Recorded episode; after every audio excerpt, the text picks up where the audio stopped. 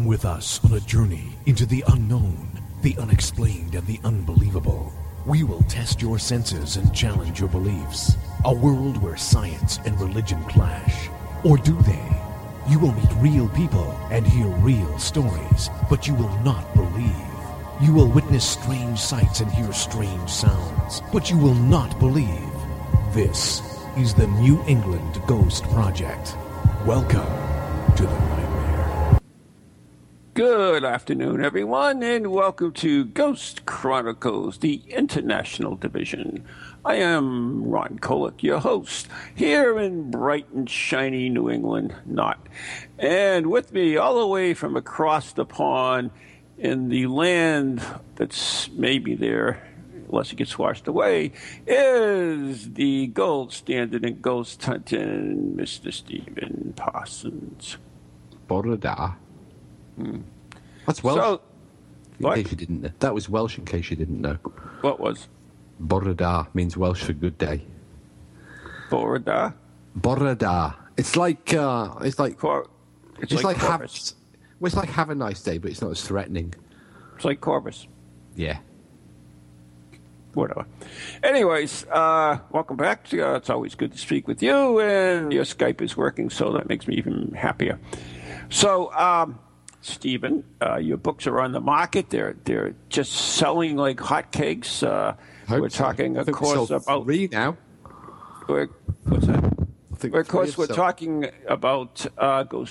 toology and para-acoustics. So amazing books by an amazing man. It's still time to get them for Christmas or Hanukkah. Because I don't know. I mean, Amazon.com, the US Amazon giant. They've got their drones, and they're much better sorted out than Amazon.co.uk, whose stock control has been affecting sales of Ghostology because although it's in stock, they keep showing it as out of stock. It's driving me up the wall. So how do you know it's in stock? Well, I know it's in stock, and Amazon know it's in stock, and people who've ordered it, have had it, even though it's supposed to not be in stock. So, go figure, Amazon. Stop building drones and start delivering stuff. What has happened is they've actually sold more than they've had in stock, so as they come in, they're filling their back orders, and therefore it's always out of stock. Sold that many, that's how it works. Trust me, I'm all into publishing. Well, that might mean that we've sold. Unlike you, I'm not a newbie in book writing. I've been doing it for many years now. So, I know. Yeah. But I went for quality over quantity. Right. That's why I spit two of them out 27 minutes. So I prefer to hang back, to get them right rather than just churn them out like a sausage factory. Yeah. That's what you say. Hey, speaking of which, have you seen... Well, before we move on from Amazon and before we bring in our guest, have you seen the drone? Have you seen the Amazon adverts? I mean, they're even cooler than USS Zumba. That is one cool ship. Okay. So, anyways... On the show today is... I don't know what the hell you're talking about. That's why I just went over that. The big destroyer. The USS Zimbabwe or whatever they call it. Piloted by Captain James Kirk. It's one cool ship, that, isn't it? It is.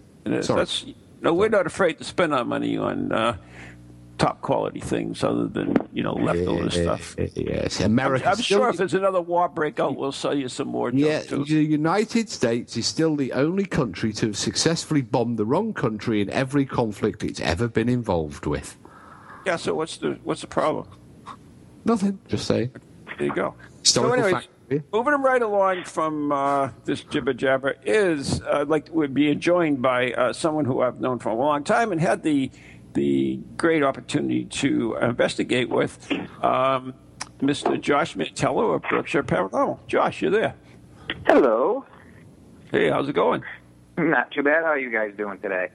Outstanding. And I called Josh on the show because, of course, for those who don't know, Josh comes from Western Mass. And although we have a lot of ghost stories, and a lot of people know the ghost stories and the legends of Eastern Massachusetts, there isn't too many that do know the ones from Western Mass. So, which is, I called in, you know, someone who's, I consider an expert in that field, and I figured he could dig up some cool stories for us. So he's joined us today to tell us a little bit about some of the cool, very cool stories and legends of Western Massachusetts.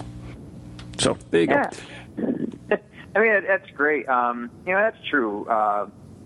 You know, obviously Eastern Mass is the more populated area, and there's a little bit more history, you know, in that end of the state. And, you know, where I am, the Berkshires, you know, most people tend to forget even exists. And a lot of the people from Eastern Mass kind of think the state ends at Worcester, and we're 2 hours west of that. So, you know, there's a lot of history that takes place here, though, you know, from just as early of a period that is, you know, kind of forgotten in its own right. There were revolutionary battles fought just really a stone throws away at, you know, the Battle of Bennington, which is a very pivotal battle. Was just over the hill in Vermont, you know, not too far from here. And even, you know, right where I am here in North Adams, there was the old Fort Massachusetts that was a big part of the French and Indian War. So, you know, there's just as much history here and old history, which, you know, tends to lend to, you know, ghosts and legends as much as, say, our Eastern counterparts. We even have our own supposed witch trials and witch hangings in this part of the state that a lot of people haven't heard about. Well, that's you know, why don't we start there, because I haven't. Have you ever heard of witch trials in Western Mass, Steve? I'll be honest, when I was doing the research ahead of Spirit Quest, I was actually surprised that the witch trials were not just in Salem, although I didn't sort of... Massachusetts is just one lump of land as far as I'm concerned, because I'm British. But the whole country's that way for you. But yeah, but I was aware that there were other witch trials throughout Massachusetts and New England, but I... so that was a bit of a surprise, because, you know, we only ever hear about Salem. Mm-hmm. Right. So this one, it's really tough to trace back. And it's one of those things, depending on who you ask, as far as researchers go, it may or may not have happened. I've talked to researchers in local legend and story who say absolutely. I've talked to researchers who said it never happened. I've looked into it. I can't find anything about it. So really, it's 6 to 1, a half a dozen another. Mm-hmm. But supposedly in Lenox, Massachusetts, which is... for those of you who are familiar, the same town as Ventfort Hall that we've done some ghost hunts and stuff at. Oh, yeah, supposedly cool at a hanging ground and had some witch trials, and as up to, I want to say, 7 individuals were hung for the crime of witchcraft. Now, the funny part is nobody knows where any of this happened. Now, just like our Eastern Mass counterpart, you know, there's supposedly a hanging tree on a hill somewhere where these took place. But you know, it's who knows where. Nobody's really ever been able to kind of pinpoint it down. Mm-hmm. It obviously wasn't as a public of a affair as it was in the Salem trials, which maybe lended to less documentation, or, you know, the town is also a more prominent town, a lot of wealth in that area. Maybe they don't want to be associated with it. And as the generations went on, the stories and the legends kind of faded on to what it is now, of something that only 50% of the people believe it happened and the other 50 do. Okay. So, I mean, how did you find out this information? Just curious. You know, through our events and different, you know, times I've been around, there are a couple local residents who have come to me and say, "Hey, have you ever heard about the, you know, the witch hangings in Lenox?" I'm like, yeah, I've heard of them. You know, at first I was like, no, it's something I haven't heard of. And then, you know, as the conversation went on, they said, yeah, supposedly you know, back in this time, you know, 7 or more people were hung for the crime of witchcraft. You know, one of them even said as far as it used to be where the library was built, where that took place. So, you know, this, you know, you're starting off with this. This is something where we're talking about a lot of conjecture and, you know, could have and might have been, and a lot of people starting at this point guessing. But it does kind of tie into the fact that, you know, the state didn't end, you know, at the 10 miles into the coast, even in the 1700s and 1600s.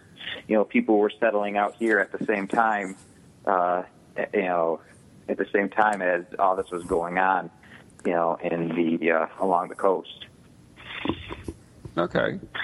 So, I mean, these witches were, I mean, do you know anything about, I mean, are there any names associated with them? Are there any circumstances at all? No, not that I've been able to find. It's one of those things that's, it's at this point, it's you know, your very basic folklore. It's, you know, it happened, but we don't have a lot of information, or it supposedly happened, I guess. But the information behind it is just very few and far between. It's one of those, it could just be something that, you know, just been kind of told down by the generations as a story, and some believe and some don't. Smells like a book to me.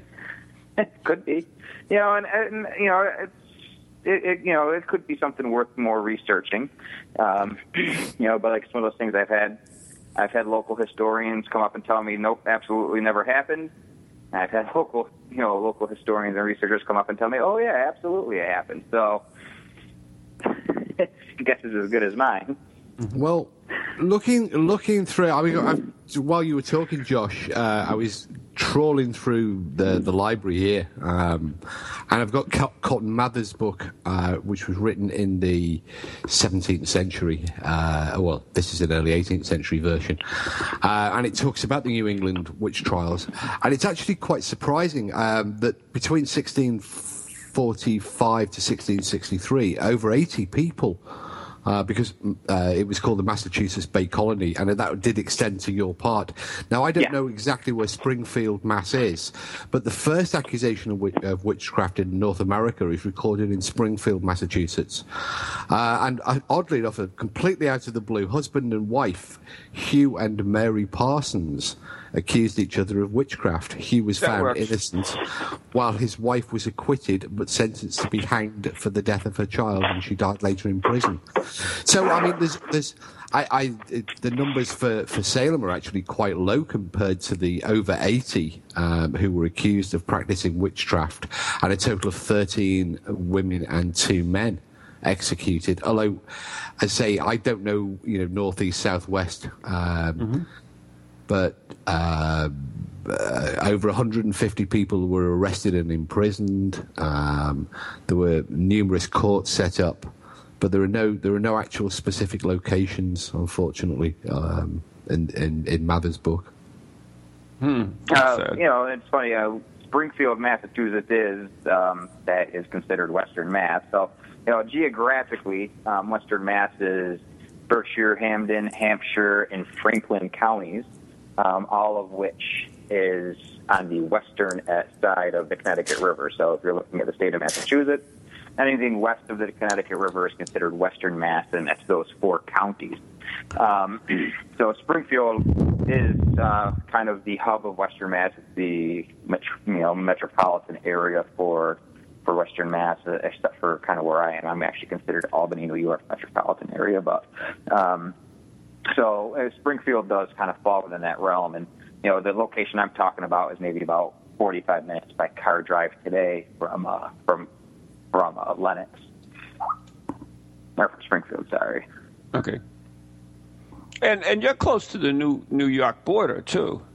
Right, and I think that's what you know, like I kind of already referred to once. I mean, we have individuals who go live, not far away, just to Bennington, Vermont, and the adjacent eastern New York to the Battle of Bennington, where that took place with a lot of supposed hauntings. And, of course, like any other battleground, where there's a lot of mass casualty There's always your associated hauntings and things that go bump in the night, with it. Hmm. Josh, do you find, again, you're going to have to help me out geographically, but do you, one of the perceptions that we have here in the UK of American haunts is that there is always a strong association with Native American burial grounds. Yeah. Particularly, do you have a lot of Native Americans in England? We do. Yeah, we call them Romanian, but we won't go into that. But, now, I've tried to, since I've been over a few times, I've tried to get a grip on the American Indian Wars and then the Revolution. And it does seem to be that the part of the western part of Massachusetts where you are is more closely linked to the 1760s, the American Indian Wars. And that did seem to have a strong focus on the Amerindian culture. Do you find that in the hauntings that you investigate? In some, yes. So I think that's always kind of your go-to horror book or horror movie thing is, you're on top of an ancient Indian burial ground and, bad things are going to happen. It's our American burial grounds are like, English kings being buried in England. Car parks. They're everywhere. Yeah, we put them on the parking lot so they're easy to find later. They're everywhere, yeah. Anyway, so I'm sorry to interrupt you. Go ahead. No, you're right, though. Personally, I haven't seen it. Most of the locations I've been to have had more of a, I'd say, 19th century or later backstory to them. But, we'll refer to, say, the Hoosac Tunnel. Widely considered by most people as probably one of the most haunted locations in New England. Quick story on that. At the time when it was built, it was a engineering marvel. Just shy of a 5-mile tunnel, 4 3/4 mile tunnel, built through the Hoosac Mountain range, through the Berkshire Mountains, in the late 1800s. I want to say their completion date was 1890s. I'm lost on the exact date. Tunneling with drills and TNT from both ends. They came to meet at the center off only by 1/4 inch. That's hard to do today with GPS locations. So only using line of sight and fighting towers, they finished it. It was the first commercial location that nitroglycerin dynamite was used commercially. So it was an unknown product, and many people got themselves blown up with it.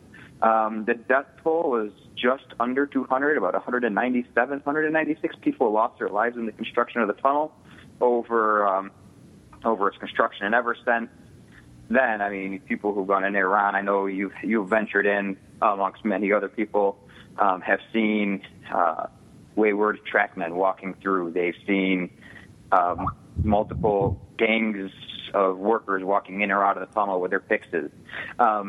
So we take that in the next step back.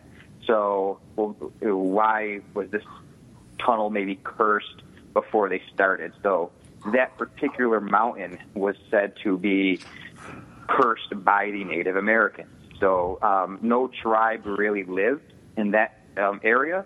It was traversed over by the Mohawks, who resided mostly in the Hudson River Valley in the Albany area, but traded in the Connecticut River Valley. So, no Indian tribe would stay there due to the cursed mountain. They said that was a curse. Nobody can live there. Miraculously, though, when we tried to tunnel through it, over 200 people lost their lives. Other people, as soon as the 1960s, people were still kind of wandering in, seeing things, and dying, as the result of accidents or other forces, with the tunnel. So, that is something more modern, but you can maybe tie into a Native American or background to it. How much credibility do you give these stories that places accumulate? Because we have several railway tunnels, like the Box Hill Tunnel here in the UK, where inevitably, due to the technology of the era, in the 18th, 19th century, using blasting powder, dynamite, there were many fatalities. Is it fair to then assume that the building, or the location, the tunnel, will be haunted, or does this just seep into the local folklore and culture, and then we pick up on that and then say, well, people were killed, therefore it must be haunted? That's a good question, and it's something that kind of brings up, why people believe every Native Indian burial ground is haunted, just because it should be, I guess. It's tough to say. I've talked to a lot of people with very firsthand accounts of what happened, and I have a hard time thinking that a lot of firsthand accounts is people making it up because they heard the stories. If it was something I didn't, personally talk to and believe some of the things people have experienced, maybe then I'd be more skeptical to the stories and to the back and say, well, maybe you're just making it happen in your mind because you heard of it. But at the same time, I think there probably are locations that maybe we tend to make haunted, because of the backstory, and may not be. Well, makes sense. But besides you mentioned the phantom signal man or thing, has there ever been reports of phantom trains at all? That's just curious about that. Not that I've ever heard of. I've never heard of that one. Every time I hear Phantom Train, I just think of that scene in Ghostbusters 2. But it's always been kind of like the Phantom Signal, or they call him the Lantern Man. You'll be walking along, and you'll kind of. There is a point of light. So there is a point when you first get in the tunnel, you can't see the other end. But as you get into it, you start to see kind of a pinpoint of light as you get into it a little bit of a ways. But people have said, when they're in there, they see kind of a swaying light coming towards them. Now, your first instinct to debunk it is saying, well, as you're walking, your head's swaying, and the pinpoint of light on the other end is giving you that optical illusion. But, they say it gets closer and closer and closer, like somebody coming up carrying a lantern. As it gets close enough, they start to make out the individual that's carrying it, and then it disperses and just goes. Very interesting. As you know, I was lucky enough to go into the tunnel thanks to you. You took us there. One time we went to the Houghton Mansion, Leslie, myself, and Ann Ryan, Kellyanne, and we went in. And I found it interesting. The funny part, we go to this tunnel, which is how long, Josh? 4 3/4 miles. 4 3/4 miles. Nobody brings a freaking flashlight.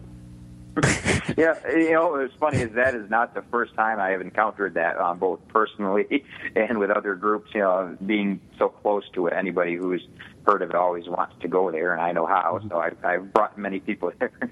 Surprisingly enough, it's, everybody always seems to forget a flashlight. But I think, you're not used to seeing a tunnel that large. I think a lot of people just underestimate that how dark it gets, how quickly walking into basically a 4.5, 5 mile, cave. Mm-hmm.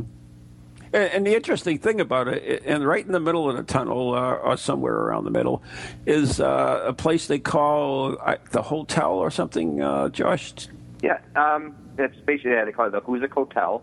Now, as you're going through, there's cut-ins.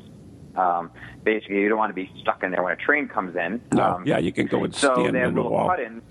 They have little cut-ins where you can stand in, and you're kind of inside the wall a little bit. Because back in the day, before modern technology allowed for electronic inspections of track, somebody had to every day walk the track and make sure it was safe for the trains to pass.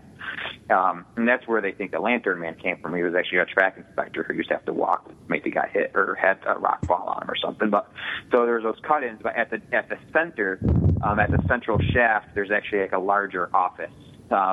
Could have been a foreman's office, a signalman's office, who knows, but it's been kind of dubbed the Hoosac Hotel.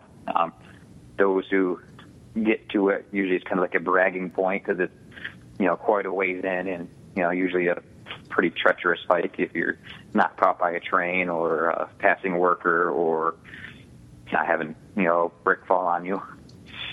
Yeah, it's true. But it's a cool place. We when we went out, there was actually a train that passed through, and we were at the hotel, so it was we were luckily. But anyways, I know we're coming up to break, and there's a couple other cool stories I want to talk to you about. So the mountain that passes through, what's the name of that mountain? It's the Hoosac Mountain Ridge, and it's actually just Berkshire Mountain, I believe. It's the Hoosac Mountain of the Berkshire Ridge. Yeah, sorry, had it back. Right. You know, I was just thinking while Josh was talking. Then we had Josh and I had a conversation outside in the sunshine at Spirit Quest, and all of the things I said have just gone. It's not Berkshire, it's Berkshire, and he's forgotten that. No, once again, we talked about this last week with Richard, and we totally straightened out that you guys have been speaking wrong English for all these years. That's finally straightened it out. That'll be right. If you remember our conversation with Richard, it's finally. Yeah, how can you ever forget any conversation with Richard Felix? Right. So, but anyways, completely unforgettable. I know. Like I said, it's about a minute before break. So. One thing, Josh, I didn't know if you knew this, but in Worcester there was some graves that were robbed, and four bodies were taken, two adults and two children, and they were taken to Connecticut, and they were used in Santa Maria, or whatever the hell it is, Santa or whatever, that religion. And they were used supposedly for healing, but they caught the guys. But the funny part about it, the vault that was broken into was the Houghton vault. And I don't think it was related to that one, but I thought that was interesting. Yeah, it might have been. I did a little bit of reading. I didn't go super in-depthly, and I'm sure somebody has done more than I have into the lineage of the family. So anyways, we'll have to talk about that when we come back because there are the tunes, so we have to take a break right now. You're listening to Ghost Chronicles International with Steve Parsons and Ron Kolek, and our special guest today is Joshua Mantello of Berkshire Paranormal right here on TogiNet, Para-X, Planet Paranormal, and wherever else fine radio is being played. We'll be right back after the following messages.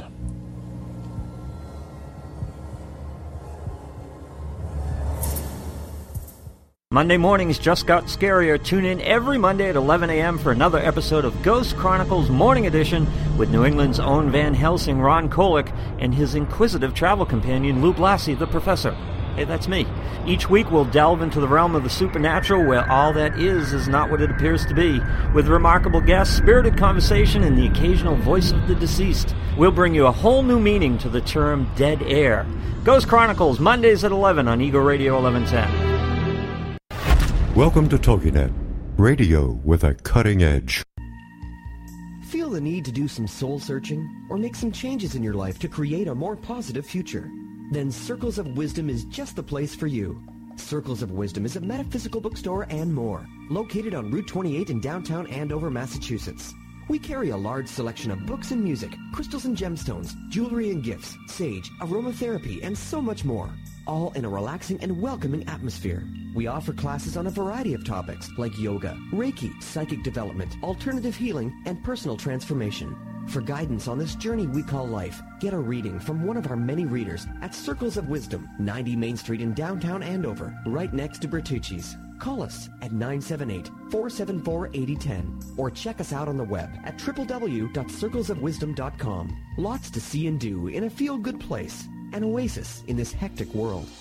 They're creepy and they're kooky, mysterious and spooky. They all talk gobbledygooky, the Para-X family. The shows are paranormal, not stuffy but informal. The topics are abnormal, the Para-X family. They're strange, deranged, unrestrained. So grab your favorite brew. It's time to rendezvous as we give awards to the Para-X family. Greetings and felicitations. I am Ron Kolek, New England's own Van Helsing. And I'm Ann Kerrigan, the Blonde Bombshell. And we're here at the elegant Ventfort Hall, the Downton Abbey of Lenox. And we would like to extend a formal invitation to you to tune in every Wednesday night at 7 p.m. Eastern Standard Time for Ghost Chronicles and Next Generation on TogiNet, Para-X, Ghost Channel, and Planet Paranormal. You can even listen live on your smartphone with your TuneIn app or catch the podcast on iTunes. And now, time for tea.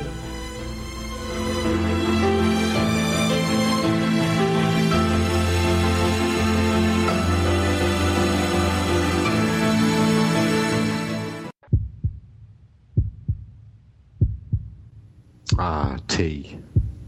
That drink that unites two nations across a pond of salty water. But that's not the reason we're talking about tonight, because welcome back to part two of Ghost Chronicles International. And our guest tonight is Josh Mantello, investigator with Berkshire Paranormal, because I'm English and will insist on saying it properly. And before the break, we were talking tunnels, something that we have, I think. I was watching a program. It's interesting, sort of paranormal related and tunnels.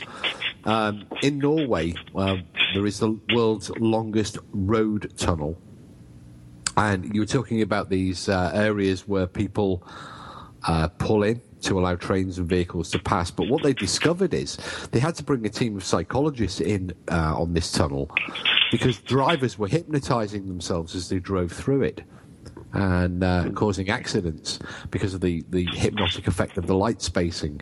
So they redesigned the spacing of the lights. But what was most interesting was that at 6 kilometre intervals throughout the tunnel, so about 4.5 mile intervals throughout the tunnel, they had to put these special giant caverns that had all this crazy, surreal electric blue lighting in order to wake the drivers up again and give them something to distract them and something to look at in order to be able to wake them up. But the tunnel had, and the lighting in these areas had to be of a very specific length so that it didn't distract them from the task of driving. And you never really think about, you know, tunnels in that way, that they have this effect on people. And of course, right, you know, this tunnel has got a lot. I think there were 200 people have died as a result of its construction and accidents subsequently, until they brought this team of psychologists in to redesign the tunnel.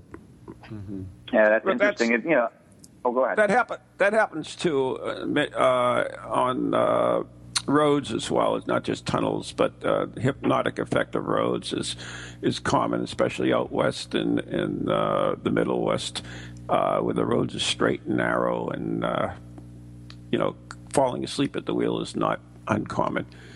But anyways, Nate mentions that Hoosac, or whatever the heck the name of that tunnel is Algonquin word for a place of stones, which I never knew. Did you know that, Josh? I didn't know that. I knew there was. I can look really quick. The tribe that was more prominent in that area were the Mohawk, mm-hmm. And it escaped me, and I just had it up on my computer, and it's gone. Of course, they had something similar, like that too, and I believe it was something to do with forbidden land or dark land. Don't quote me on it, please, because something along that lines. Yeah, well, it is what it is. So, anyways, is there not a story about a gentleman on the mountain? Is that the same mountain, or is it a different mountain? Now, this is a different mountain, and this is a very interesting story. It's probably one of my favorite stories because it has all the lines of a good story to it. That would be the old coot of the mountain. The old coot is located on Mount Greylock along what is called the Bellows Pipe Trail. If any of you know me personally and kind of follow the pictures I take, it's one of my favorite hiking trails. I see a lot of pictures of it that I like to post. The old coop is a man that went off to war during the Civil War, like many men did. He owned a farm up on the mountain that he left behind with his wife and children. Now, back in that time when you went off to war, you know, you didn't, your wife and your family didn't hear from you, you know, for ages. You know, it could have been years. So the wife, after many years of not hearing from him, rumors had passed that he was killed in the war.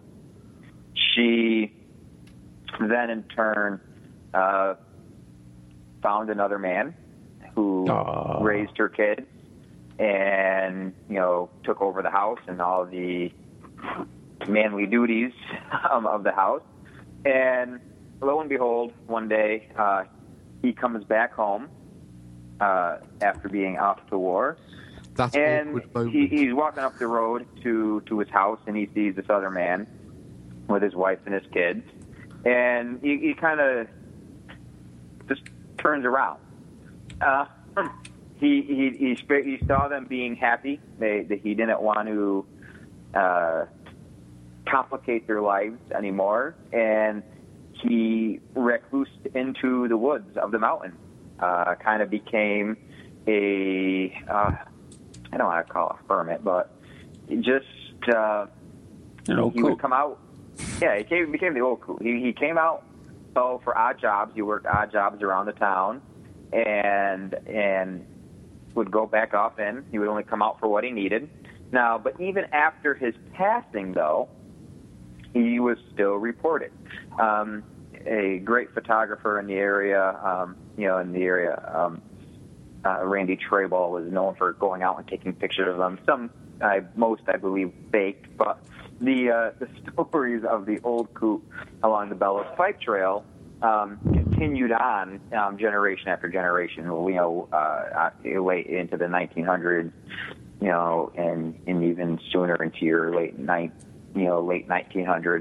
I haven't heard any recent spottings of him. I think if anybody would have had, I would have. It's a trail, the area he supposedly haunts, I hike very frequently, actually. Looking real quick, his last name was Saunders. And he, you know, is one of those things people who are hiking along just kind of see this more raggedy man, you know, walking along. When they get to him, he's gone. Or if they're out in the winter, they'll see kind of phantom footprints that lead into nowhere, into the snow, things along those lines. You know, but what's really great about it is it has that true legend to it. You know, there's a great story behind it. You know, Sanders went out to war to fight for his country. You know, his wife went, you know, years without hearing from him, assumed that he was dead, heard that he was gravely wounded, and moved on in her life. And when he did finally come home, he sees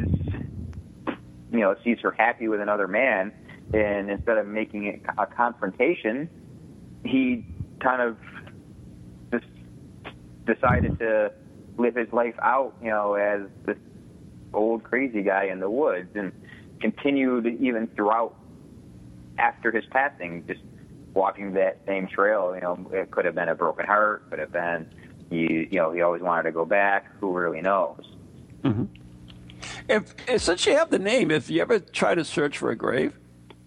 You know, I never have, but I might now.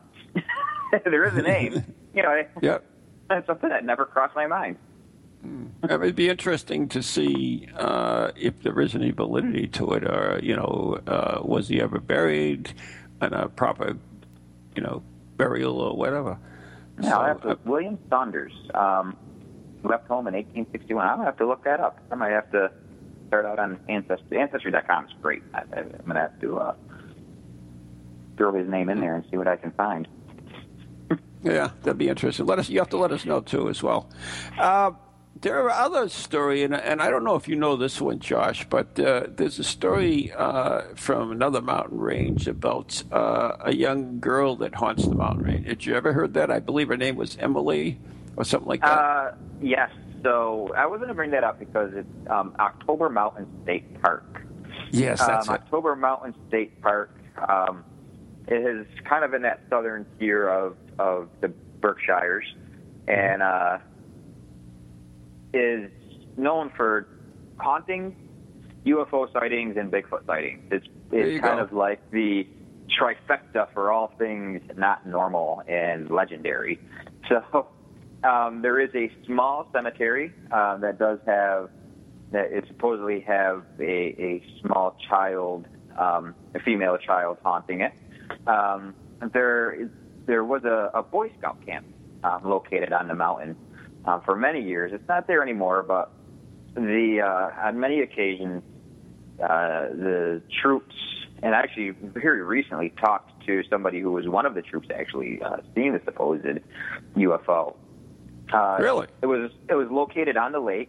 So, and if you go out there now, you can see where the pillars were in the ground that used to house kind of the cabins. The cabins were kind of raised about a foot off the ground, and then right. like the pillars that supported the floorboards, you can kind of see where those still were, and then the cabins that would look out over one of the lakes located on the state park. They reported, you know, these bright, unexplained lights would actually rise out of the water and into the sky and do very odd, strange things, you know, your typical UFO sighting. That was spotted multiple times over the years. Those sightings have kind of diminished, but I think, you know, a lot of it probably has to do with the fact that it's not actively used as that camp anymore. But it's also had two documented Bigfoot sightings in the same forest. It's an interesting mountain. It's not a very steep incline, but not that any of the mountains in this area are. We're not talking about the Rockies here.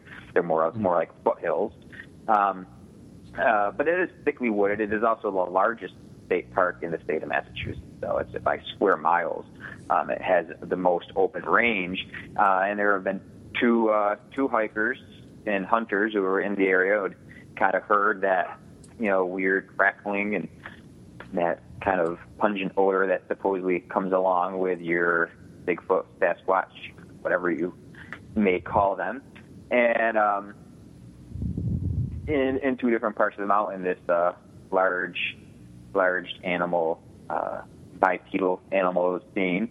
Now those are just the two that were more documented, but a friend of mine and local folklorist, Joe Derwin, who actually just published a book, all things legend and creepy in Berkshire County, called These Mysterious Hills. So there has actually been closer to a half dozen or more sightings in the area. And, you know, the Bigfoot researchers, I actually had the pleasure to go out with a Bigfoot researcher out on the mountain once, and, you know, the things that you would look for, bent over trees or areas that they would be nesting in or calling for, making a den with, you know, are still spotted in that area today. So it's quite interesting. So, you know, when you get into the eastern part of the state, you know, it's obviously much more thickly populated.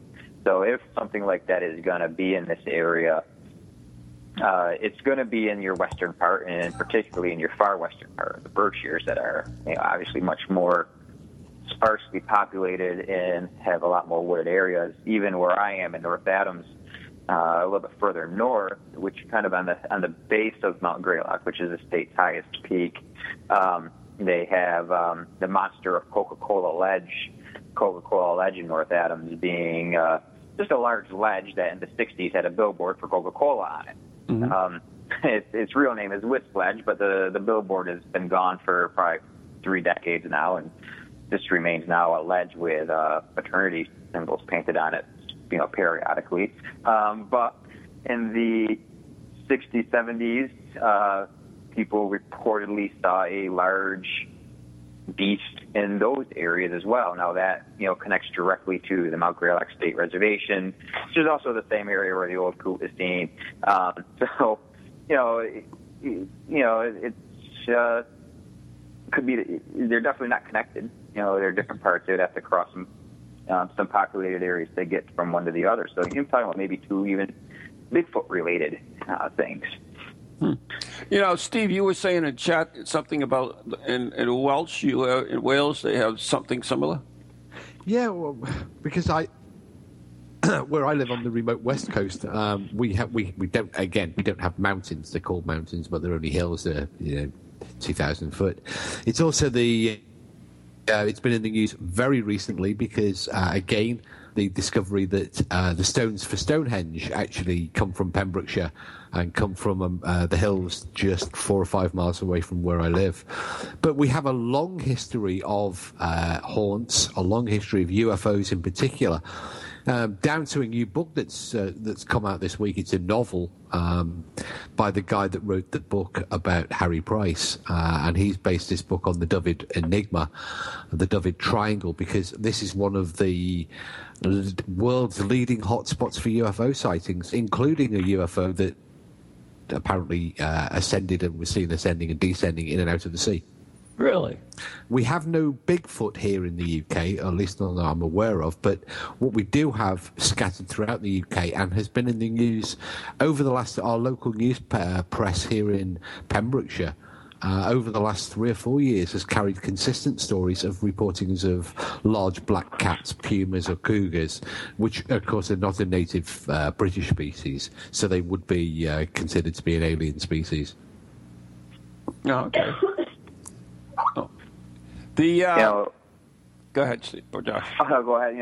Speaking along the lines of UFOs, there's a more recent news article in Stockbridge. A little bit further down from, because we're kind of making our way south here with our stories. We're almost now towards the Connecticut line. There was they erected an actual monument to a very popular UFO sighting from many years ago. Sorry, not Stockbridge, Sheffield. From 1969, there was a UFO sighting, and they erected a monument to it. And we thought that's kind of a cool idea. At least people who kind of think like I do, and some of your other people who aren't quite as conservative. And believe it or not, the town made an enormous deal about it and made them take the monument down because they didn't want it. It was a really nice stone monument with a plaque. There's a sheer. Wait a minute, they made them take it down? They made them take it down. Why? I guess it was on public land, and they didn't want a monument to the UFO sightings. Now they started to make a big deal about it, and there was a fight over it. At this point, I stopped following it, but they might have put it back up. Huh. Let's hope it's out. But so anyways, it was if I can read now, it says the commemorative monument is dedicated to the following: the official induction of our nation's first off-world UFO incident. So it's something that was actually they're trying to claim was the one of the first abduction cases. Thomas E. Reed was 9 years old and supposedly abducted, and I think maybe it's something they didn't want associated with the town. Yeah. I mean, that's great. But, I mean, unfortunately, we skipped over the legend of October Mountain, and we talked about the graveyards and everything else, but we didn't really talk about the young girl who supposedly haunts the mountain. Oh, yeah. So, kind of... Lucy Keys, I believe. Is it? What's it? Lucy Keys, I think the name is? It wasn't Keys. Oh, boy. It's completely escaping me. Oh, and it might have been. But it's funny because it's a little cemetery that's impossible to find. When Jeff Belanger was writing his Weird Massachusetts book, he wanted to write about it, and we went up there with a couple other people, and we typed the entire day on the mountain. I could not find the cemetery. And finally, a few other people have located it. What it was is supposedly this grave was... It's a small cemetery, but she was all alone with no family. So that the backstory behind it is that she was alone. She was lonely. Here's this small, obviously by the dates on the headstone, I knew young girl that had no relatives with her. Kind of on this rural, outposted, out of the way graveyard. Okay, so what I'm thinking of is they actually did a documentary movie on this little girl. It is Lucy Keys. It says, I'm thinking of something different then. Yeah, it is absolutely Lucy Keys, and it basically is the youngest daughter moves to an old farmhouse, and basically they have two daughters, Molly and Lucy, and. I'm trying to go through this a little quickly. And their land abuts the woods. And the Coonley family, I guess, is the people that owned it. So anyways, the girl disappears. And they went out and they tried finding her. They thought the Indians had got her and everything else, but she totally disappears. And now they say you can hear her voice in the valley, and sometimes you see her, and she disappears. Hmm. Now that one, it sounds very similar to the one I am thinking of, but the one is definitely a completely different story. Okay. That's often the case. I mean, there are many examples here in the UK where you have the same story duplicated or transposed between locations. It's really not that unusual here. Yeah, that makes sense in a way. This was produced in 2005. This movie, The Legend of Lucy Keys. So, you know, it's interesting, though. If let's say this movie was produced. Now, I'm not sure it was produced, but I'm not sure. Say it wasn't factual. Now, if somebody was doing research and they're looking for a haunted place and they came across this, they would use this movie as a reference and put it down primarily as fact in their story. And then, therefore, you would get... someone else doing the same research would come across this other website and so forth. And before you know it, even though it might have been a movie based on fact but fictitious, soon up being fact. All right. That's absolutely without any shadow of a doubt. And that happens so many times with ghost reference books as well, where one mistake is copied or one version of a story is copied by subsequent authors who really can't be bothered to do their own research, and they just copy it verbatim because it's quicker and easier. Yeah, and I've seen similar things just along the lines of not even with things in production or written word, but just through word of mouth. One of my biggest pet peeves was always at the Houghton. With their backstory being there's a small child or ghost that was in the basement. So nobody knew what it was, nobody who it was, but they always they called it Laura because A.C. Houghton, who is said to be haunting that building, had a daughter named Laura that died at a very young age. So they just automatically assumed it and said, Laura, we're going to call it Laura, Laura, Laura, Laura. You know, when you actually look at the time of death for Laura, it was decades before that building was ever erected. So why, trying to think logically, why in God's name would a child that never even lived in the house be in the basement of it? And even if she did live in it, why would the child of the head of the house be, forced to live out eternity in the basement? You know, when all the rest of her family members are wandering freely throughout the rest of the building, Right. When I thought about it that way, it's like it makes no sense to me why this ghost would be Laura in the basement. But one person said it once, and then the next group comes through, and they're going to call it Laura, and the next one calls it. And the next thing you know, everybody there says, "Oh, this is Laura down here." I'm like, you don't know that. Right. It's Nate actually pointed out in the chat room that Lucy Keys is from a different mountain. It's Massachusetts Mountain, and. Anna Pease is from October Mountain. That is the name, yes. I got the story mixed up. I was thinking of one story, and you were thinking of another story. So two different mountains. Yeah, mountain's a mountain. They all look the same to me. So anyways, I know we're running out of time on the show. And so, Josh, if anybody wanted to get in touch with you, and how could they do that? I have my own website, jmantello.com, just jmantello.com. Or you can email me at the same way, jmantello@msn.com.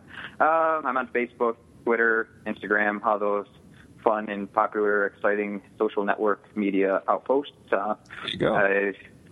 Get in touch with me any one of those ways. Anything coming up you want to tell us about at all?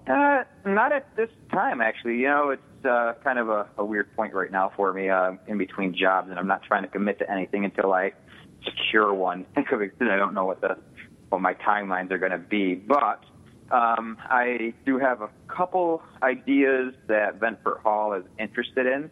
We're going to be pitching it to them once. I know something's more definite, but it's going to be kind of, we're thinking of actually maybe doing some monthly paranormal meetups or discussion groups, kind of similar to what you do at Circles of Wisdom, Ron. Oh, excellent. Good idea. But on our end of the state, it's going to fit within the realms of what they can allow in their building and not allow in their building, things like that. Right. Right. Plus, I have a few other people with feelers out for other parts of things, too. So there are some things in the work. I'm just keeping them quiet and kind of on the down low until I know exactly what the future kind of holds for me and the rest of my group at this point. Yeah. So anyways, we want to thank you so much for being on the show with us tonight. And, we wish you the best of luck of, finding your new job as well. So. Oh, thank you. And I always love coming on. So thank you for having me on. Yeah, no problem. And if we don't see you, have a very Merry Christmas. And you as well. And so everybody else, you too. Okay, bye, Josh. Bye. Thanks, Josh. All the best for the holidays. So anyways, that show is pretty much down the tube, so it's time to say goodbye and wrap it up. Anything else? Yeah, you always complain about it, whatever. So anything you want to mention before we go? We got about a few seconds left. No, nothing. All right, so there's the tunes, which we got to wrap it up. So Red Light Seance for me next month, every first Tuesday of the month, January 2016, and we'll be also doing a special event as well, Dining with the Dead, Y2K plus 16, and Crappy Yankee Swap. So keep an eye out for that. Go to my website, anyghostproject.com. Till next time, good night. God bless. Good night. God bless.